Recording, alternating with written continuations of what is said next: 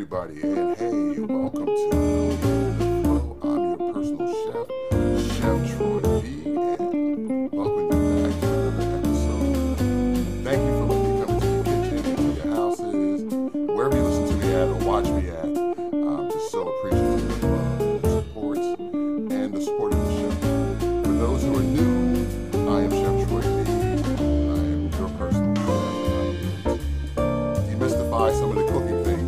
On in the kitchen. Now, let me just start off by saying I don't have a fancy studio kitchen. I cook right out of my house. So you too can cook out of your house and do all kinds of incredible things. But just tweaking a little things and just having a little bit more confidence. My cooking segment is not about recipes. It's not about fancy things that you can't find in your normal supermarket. My show is about giving you the confidence and the understanding of cooking techniques. Example, sauteing. Sauteing is where you take a pan, heat it up, add a little bit of fat, could be butter, could be oil, lard, whatever you want to use, and either sauteing a piece of meat to brown it, um, like a chicken breast or a steak, to vegetables uh, for service. Um, we all do that. I can I can prove it to you right now.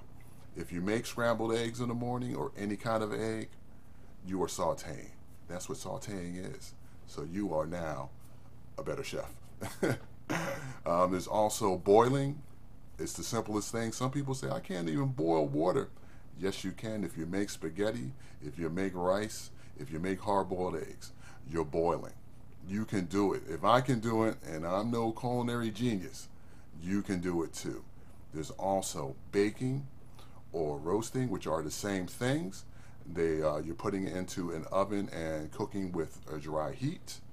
Um, so things like roast chicken, or the, what they, it's interchangeable. So it's either roast chicken, oven baked chicken, um, even doing your cakes, your pies, your baking. There's braising where you're cooking um, an item in in a liquid, in a flavorful liquid. So example, collard greens. Uh, some people do spinach. Whatever you do, that's braising. If you're making a pot roast or something, uh, or a piece of meat that is what is known as a working meat, it has a lot of connective tissues and it takes a long time to break those tissues down to become tender. That is braising. Um, grilling. Now, grilling and barbecue aren't interchangeable. When you when you're grilling, you're cooking over direct heat. So things like burgers, chicken, steak, where you're using an open flame um, and cooking directly over the heat, which is different from barbecuing, where you're using an indirect method to cook. So things like when you do smoke ribs, anytime you hear, anytime you hear anything smoked, it's indirect cooking. So your smoked chicken, smoked wings, your ribs, uh, brisket, uh, um, pork shoulder, aka the Boston butt. Those are all techniques where you're using, you have a heat source and you're pulling the heat over the item that you're cooking. So it's usually with wood smoke. Um, so they use different flavored chips, uh, wood chunks, apple, peach, mesquite, whatever it is. That is called uh, barbecuing. So it's low and slow. You probably hear that a lot, and it's cooked at a low temperature. So it gives a chance that meats to one absorb uh, the smoke that you're cooking under over, and also give it a chance for that meat to break down and become tender and juicy and just just delicious. So that's what my uh, cooking segment is about. Like I said, um, sometimes it'll be a little more elegant than others. I may teach you how to uh, update your, your ramen recipe by taking a ramen and just adding a few more items. Now it looks gourmet and it's filling and it satisfies. Cooking is fun. Cooking is supposed to be fun.